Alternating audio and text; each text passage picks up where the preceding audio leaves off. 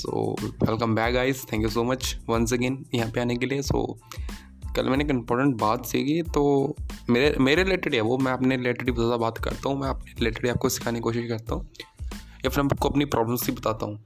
सो so, yesterday मैं किसी से बात कर रहा था अपने व्हाट्सएप पे. तो पता नहीं क्यों कैसे किसी पर्सन की को मैं बहुत सा इंपॉर्टेंस देने लग जाता हूँ. मेरी फ़र्स्ट प्रॉब्लम है ये.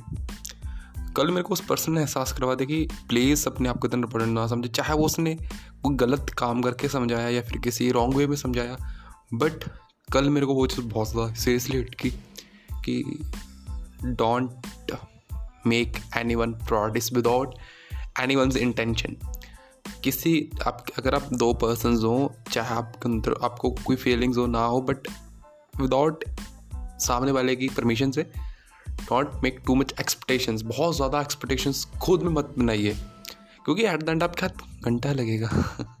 एंड बाद में आपको दुख लगेगा। सो गाइज़ समझा करो this is a thing we currently doing nowadays because क्योंकि कभी कभी सोचते हैं ना, हम लोग क्या करते हैं कि हम किसी सेलिब्रिटी को पकड़ लेते हैं एंड उसको सोचते हैं कि यार हाँ उसके साथ में ना एक वर्चुअल रिश्ता सा बना लेते हैं। पता नहीं कैसे हो जाता है। एंड अगर उससे हम थोड़ा सा कम चले, नीचे आए तो कोई अपना, आपके आसपास पर्सन हो सकता है। आपसे बात करते हो, आप उसके रिलेटेड इमेजिनरी बहुत ज़्यादा आगे चले जाते हो। इट इज़ टोटली रॉन्ग बहुत गलत है ये।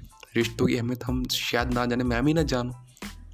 बट हमको ये सीखनी चाहिए। तो यही बात मैं आज आपको बोलना चाहूँगा। इस ऑडियो के माध्यम से, एक वे से। Please please please please please take it seriously रिश्ते ऐसे नहीं होने चाहिए कि आप बस अपने साइड से चल रहा है सब कुछ no you have to be बहुत sides consent is everything consent होनी चाहिए। कुछ भी हो, कुछ भी, बस। क्योंकि बाद में दुख लगे ना, वो सहा नहीं जाएगा। So I don't know it's off the topic podcast so thank you so much guys once again मेरे को सुनने के लिए। एंड आई नो टॉपिक्स नहीं अभी मेरे पास तो दैट्स आई कॉन्ट पोस्ट तो बहुत जल्द करेंगे। Thank you so much love you all